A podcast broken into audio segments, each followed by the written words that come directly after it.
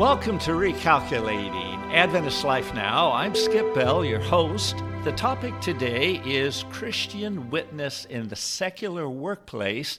My guest today is Michael Cafferky. Dr. Cafferky holds a Doctor of Business Administration degree from Anderson University. He recently retired from the Ruth McKee Chair for Entrepreneurship and Business Ethics, Southern Adventist University. There, he taught management, business strategy, entrepreneurship, organizational theory, and business ethics.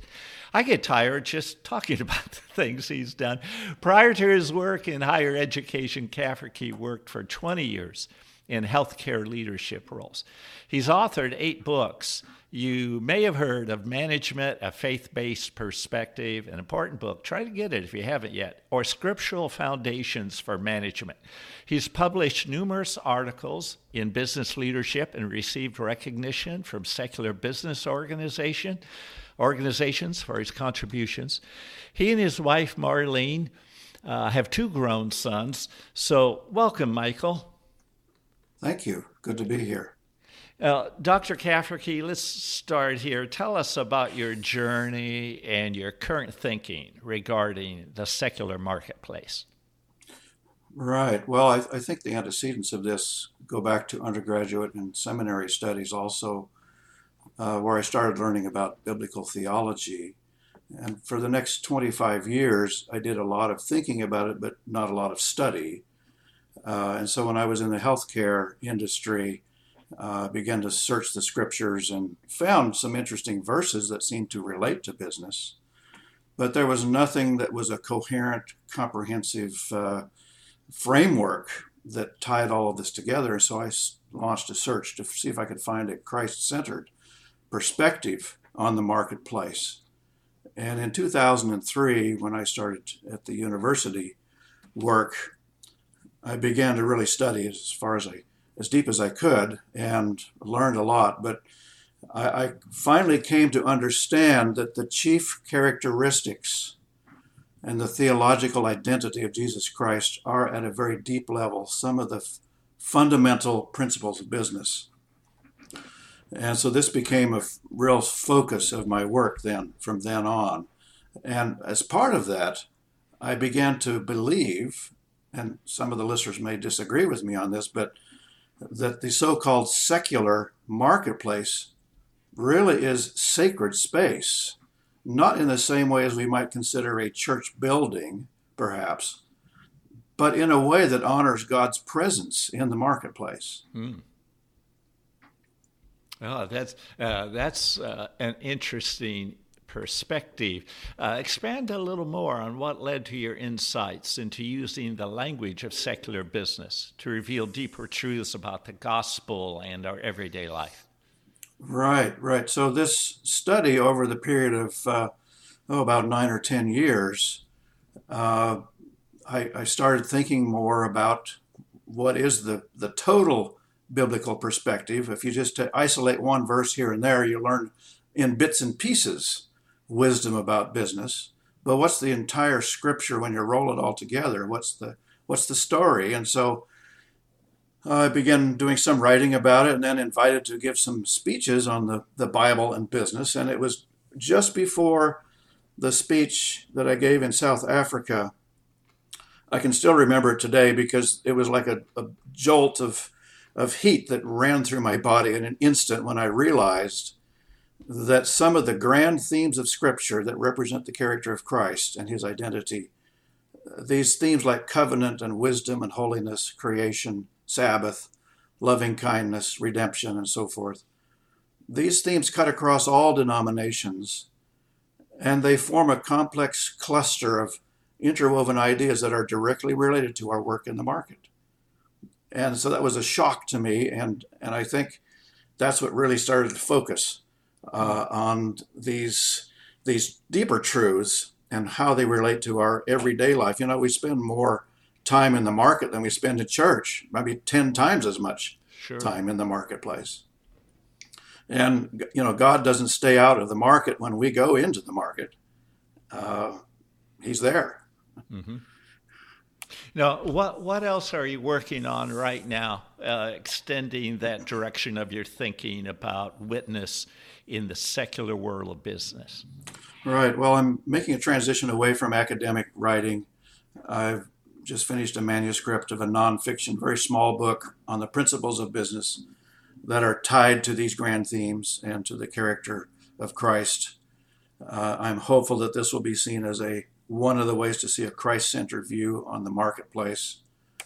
Uh, I'm also co-authoring an adult Bible study guide on the topic of religion and business that we hope will be accepted for use. Mm-hmm. Uh, this is part of the the lesson quarterly series that some of your listeners will be familiar with. Mm-hmm. It's it's uh, something we're working on. Uh, also, writing a creative story about an executive who comes through a crisis, realizing that he's not been an ambassador for Christ at his workplace, but where he works, it's taboo to talk about religion, and so he he's caught in a dilemma. How can he be an ambassador and yet cannot talk about religion?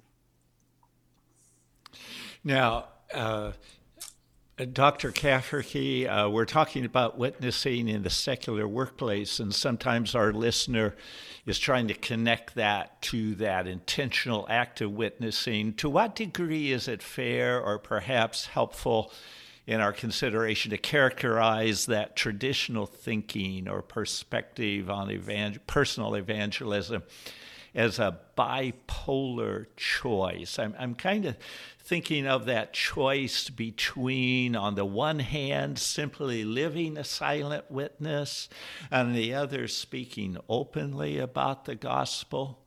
What would your thoughts be on that? Right, right. Of course, this is the this is the choice that I was raised to to consider, and and it's not like it was explicitly taught. It's just that we we do evangelism over in this one place in our life, but that's not at work. And then at work, we live our life and we hope that our life and our behavior will be a strong enough message about God. Uh, there is another choice, of course, that we, if we just share a short story about our personal journey with God, not not to explain the gospel in theological terms, but just say a personal uh, memory of how God reached and and touched your life and let the listener take it or leave it as, as he or she will. But some people even feel comfortable about giving a personal testimony, and others who listen feel uncomfortable about listening to a testimony about a religious experience.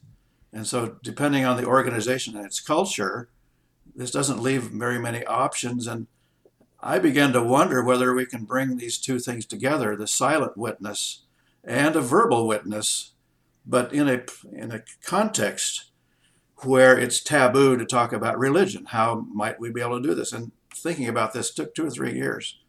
Mm-hmm.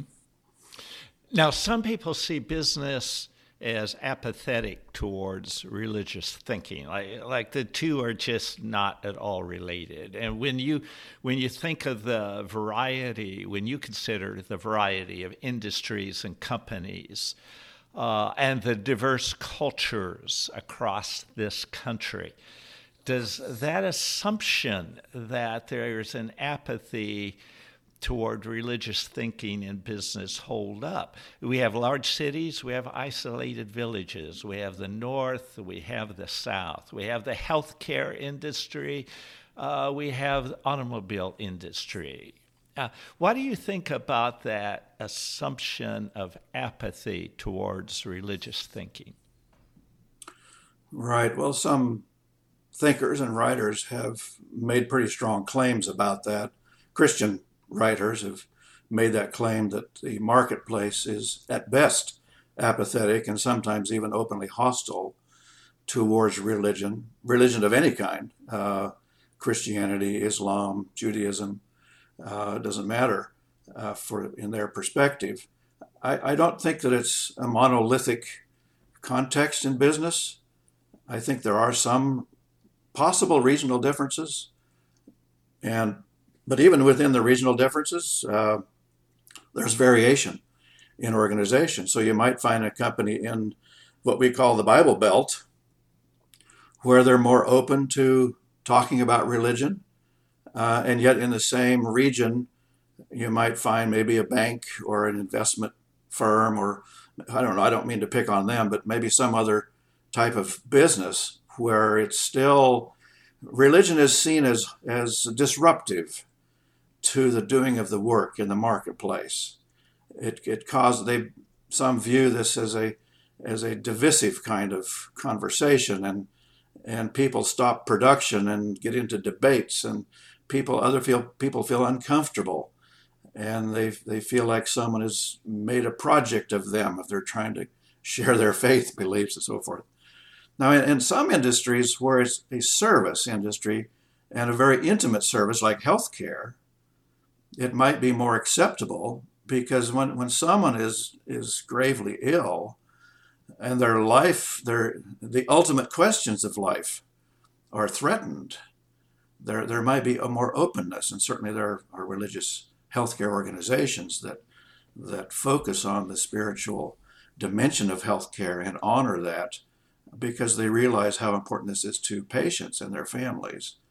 But in other industries, uh, it it might be less uh, valued to talk about religion and spiritual experiences.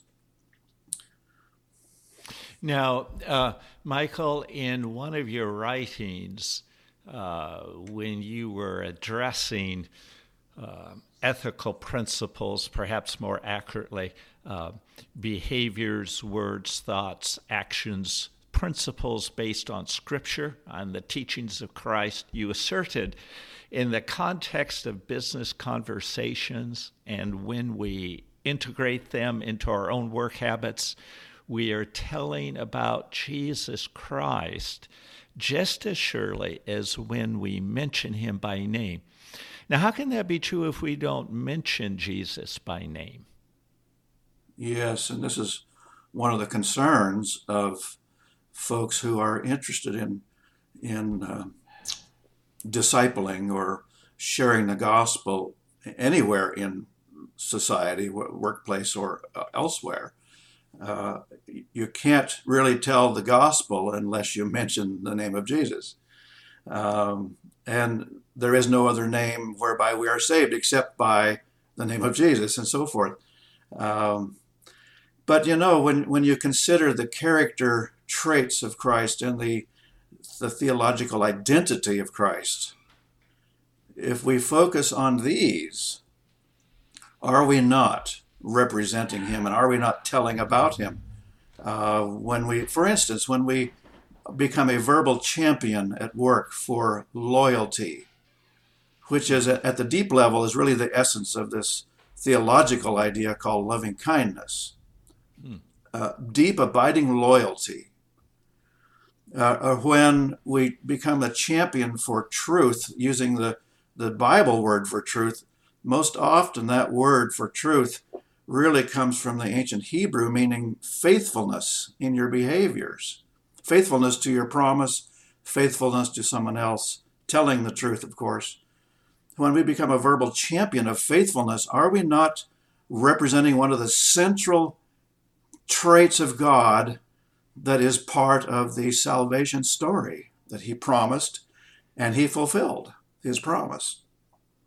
And so we can become, in my view, we can come, become leaders in our work organizations by encouraging others to foster loyalty and faithfulness and so forth. And we are representing the central characteristics of Christ. Now, you describe those opportunities uh, to express holiness. These are opportunities to express holiness in the marketplace? it, it, seems to be uh, how, how is this possible? yes, yeah. because many, many, people think about the marketplace as a very dangerous, uh, shark infested waters of, you know, people are out to get each other and you better watch your you know, watch out for yourself. That's the rule. Watch for yourself and let other people watch out for themselves. Or, or they're just out to get something for themselves. Yes. Something. Yeah, go, go ahead. Right. And, and they're, they're, they might try to get something for themselves at your disadvantage.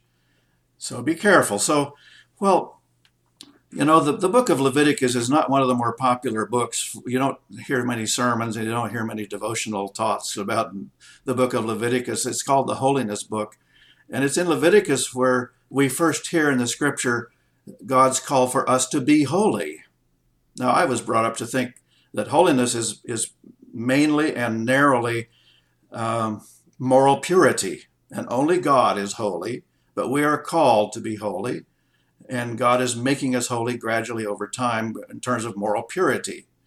Well, Moses is talking to a bunch of people that just came out of Egyptian bondage. And, you know, if anything, they experienced the behaviors of themselves and, and others as being quite different than holiness. But, but Moses says, no, you can be holy. And in chapter 19 is very interesting what he says. Some of the illustrations of holy behaviors are directly related to marketplace activities. And there I found a consistent theme. By the way, it's also in the book of Deuteronomy, chapters 22 and 24, and a few other places uh, where he states the same things. But one of the themes in chapter 19 of Leviticus is the theme of vulnerability. Buyers are vulnerable to sellers, and sellers are vulnerable to buyers. Uh, employees are vulnerable to their employ- employers, and vice versa. And it's in this context of vulnerability Moses talks about trade and prosperity and fairness and generosity and compassion. And uh, his instructions or his guidance are basically ways to be holy when you're not sinless you can be holy in the marketplace. And I think there's an amazing opportunities for Christian business professionals to uh, try out some of Moses' ideas uh, by moving towards the vulnerable, which is an incarnation idea. Christ came to this earth at the time when we were the most vulnerable. Mm-hmm. And that's when he enacted this great plan of salvation. And he asks us to follow him into the marketplace and to imitate as as children of God to imitate him. And yet we don't talk too much about what should we do when we encounter a buyer who is vulnerable, when we encounter a seller who is vulnerable to our own behaviors. What responsibility do we have there? Uh, and that just opens up a whole conversation that we normally don't have. Yeah. Uh, my wife, uh, great partner in life, Joni, was just shopping for something this morning that's hard to come by these days. Found it online for probably two and a half to three times what it used to sell for oh, when it wasn't rare. So, yeah, that's uh-huh. a common example. Now, hey, Michael, that leads us to think words we hear often today justice injustice, not only here in this country, but around the world. That's an important issue. And you've suggested that business is a setting where justice can be fostered. Is that a bit much to ask when people are simply exchanging things of value? Well, I suppose it's too much to ask that business uh, and industries solve all the injustices of society. However, uh, the marketplace contributes to injustices. Uh, knowingly or unknowingly, we, we who work in the marketplace participate in, and there's been a lot of attention recently regarding structural injustices in society. Uh, and researchers have identified that in inside organizations, uh, there are uh, common injustices that take place toward the, the otherwise abled or the disabled, the minorities, women, older workers, and so forth. Uh, that there are things that happen by managers. Managers intimidate workers, they abandon their subordinates, uh, they degrade their subordinates, they use personal criticism as a way to try to control. And, and these are forms of organizational injustices and I think business has a role to play to to um, bring some redemption to this. Not that it's going to solve all injustices of society, but at least in the marketplace, there's an opportunity for business to contribute to the solving of injustices and to actually foster justice and celebrate what justice can do, not only for the good of people, but also for prosperity. Well, yes, you're talking about empowering people, somewhat generous. Uh, is generously the right word? No, it's more just uh, an an equal ethic applied to everyone without reference to their mm. vulnerability at the moment. That sure. might be what I hear you saying. Now, when we think of mission and evangelism, scholars talk about two dimensions proclamation of the word and living the life of faith. It's, it's kind of like speaking and doing.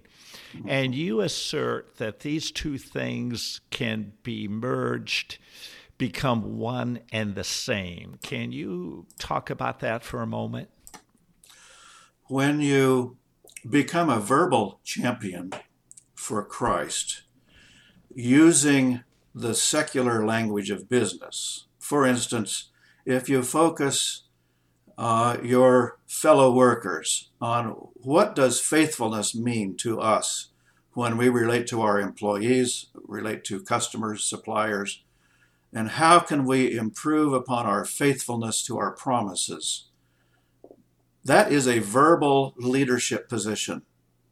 When you encourage others to walk along with you, to focus on this characteristic of Christ, but using the secular words of business. Actually, the, the words are the same. Faith, faithfulness is actually used in, in business conversations as well. And so you don't, you don't have to switch from a religious term to a business term. Uh, pause, pause just a moment. That's really helpful, Michael. You're saying that in business, whether you are a worker, uh, a supplier, a leader, a manager, you're saying has a special opportunity, they can actually describe verbally what faithfulness would look like yeah. to, to their colleagues. Yeah, go ahead. Right. And, and isn't that one of the best ways for non Christians to sort of test drive? What Christian life is all about when they see it in action. Now, I'm saying verbally, but that's actually that's an action when you become a leader in an organization and you encourage others to uh, focus on uh, faithfulness. That is an action. Of course, your own behaviors need to be the anchor for that, where you you demonstrate faithfulness in your own life at work. But when you verbally champion this with others, you're not only speaking for Christ in the speaking, you're also showing the gospel message in action. And this gives an alternative frame of reference to consider both business and religion. And it's at that moment, I believe, that business and religion are not two different things. They are, they are so intertwined that you cannot tell them apart. Hmm. Yeah, that's interesting. All right. Good, Dr. Cafferky. Now, you have asserted that business conversations must be dialogue. I think I'm getting a hint of that. But why? Why must it be a dialogue? You know, if if things were straightforward for the for the uh, manager and for the Christian manager, the the ideal manager would gather the information and make a decision and they would move on together. But the, the truth is in the world of business it's uh, it gets a little more complicated. And when you have multiple stakeholders each of which has a different goal to achieve different sets of objectives and managers are in the middle trying to make decisions to satisfy the, the needs and interests of all the various stakeholders it gets complicated. And so, for a, a Christian to represent Christ by uh, promoting faithfulness, for example, or loyalty, it's not always clear.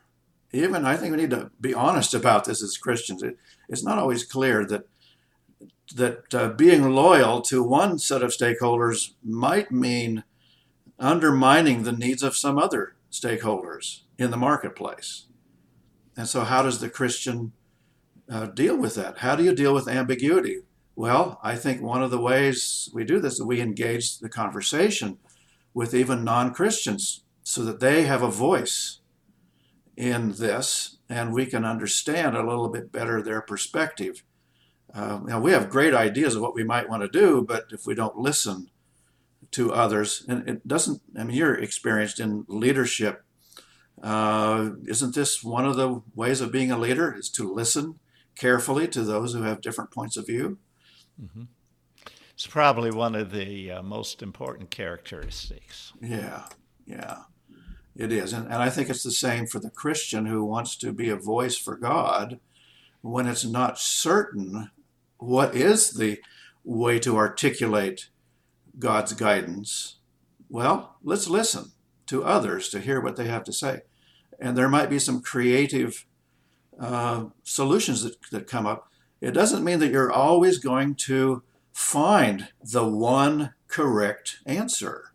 Sometimes we're going to leave those conversations and still not be completely certain uh, whether we've done the exact right thing. And there might be more than one right thing uh, mm-hmm. to do, and there might be more than one wrong thing to do, too. Now, uh, you frequently in your writings, you suggest in business and in witness we engage in dialogue rather than monologue. But the traditional Christian frame of reference, especially that which I find in the uh, conservative faith tradition that I find fellowship with, uh, witness is one of monologue. Uh, we say something, we proclaim to unbelievers. It's been a one way conversation. You're saying there's a better way. I want you to dwell a little more on that. You know, the, the most challenging uh, situations for many Christians is to have a conversation with a skeptic, um, an agnostic, an atheist, especially someone who has, uh, has learned to articulate their perspective that this is going to be very challenging for the Christian to have a conversation about the Bible and the authority of Scripture and the existence of God and so forth. And this can be really unsettling to have that kind of dialogue. But but dialogue is absolutely necessary uh, in that kind of environment. Uh, it is true that when a preacher gives a message or when someone just shares their faith, someone can be, another person, a non believer, can be blessed by that message. I don't disagree with that at all. But often questions come up in the minds of other people, questions that are unresolved, difficult questions for both the Christian and others to answer. And if we're going to really engage others in a conversation about, well, even that word conversation suggests dialogue. Uh, if we're going to represent Christ, then it's going to require dialogue. And certainly, dialogue is, is central to business as well, whether we're talking business uh, ideas and business strategy or whether we're talking about uh, sharing our faith in the context of a workplace. Uh, we have to be sensitive to and listen to what others are saying. So we just take a coworker apart and say, "I want you to I want you to hear my personal story about Jesus and how he reached my life. So we just do that to random people whenever we feel the urge? Or should we listen carefully to others and uh, discern a better time and place for those kind of conversations? And then watch and listen carefully to the to the listener in terms of their response. I think that that takes us towards dialogue rather than just I'm going to tell you my story and hopefully God will bless you because of it. Now, yeah, is it is it easier to uh, learn a string of content regarding a particular biblical position or maybe that two minute personal story? Is that easier to form in our minds and share with a coworker? Or uh, or learning to use the language of business to champion the character traits of Christ? Which is easier and why? Well, I think if a person sat down and even at a computer wrote a one page or a two page story of how God came to them and touched their life and and they responded to God in faith and then this set them on a course, a life journey of, of learning and developing, that you you could write this down. I recently did this for for someone who asked, you know, what, what's your journey? Can you write this out for me? Which I so I did that. Uh, it took a while, you know, and certainly I could memorize the key points of that, so I don't have to read it to someone. Uh, and over, I don't know how long it would take someone to memorize that, but I don't think it would be too difficult to memorize that story, not word for word necessarily. But it's quite different when you're in the throes of a business conversation, a strategy meeting, for instance, to try to think of a way to focus on the, the conversation of others in the room on faithfulness. How can you do this appropriately without someone saying, hey, we don't need to talk about religion here, we got business to do? How do you do this? How do you frame the questions and the comments that keep the focus on faithfulness and the business reasons for being faithful so that they are other people are drawn to this conversation that takes some skill building and some practice mm-hmm. i think yeah. yeah and yeah just a sense of the responsibilities different Yes. Um, Michael, uh, what are the implications of this conversation from your thinking in terms of Christian theological education and Christian business education? You've been a business leader, you've been uh, an academic, and you continue, in a sense, in both environments. What are, what are the implications? Uh, do we have another hour? a couple well, more minutes. Okay. Yeah, I know. Uh, well, first of all, you got the age-old problem of of integrating various disciplines and learn in the learning process. You know, the more specialized scholars have become, the more challenging integration across the disciplines has become over the centuries. Uh, and complicating this is the problem of, of our desire to integrate faith and learning. That's another integration challenge. Okay. Uh, I think that at both the undergraduate and graduate levels of higher education, the curriculum is just jam packed with content. And so it's, it's, very difficult to fit one more course in without removing some professor's uh, prized, uh, most important course in the world ever yes, yes. from the curriculum.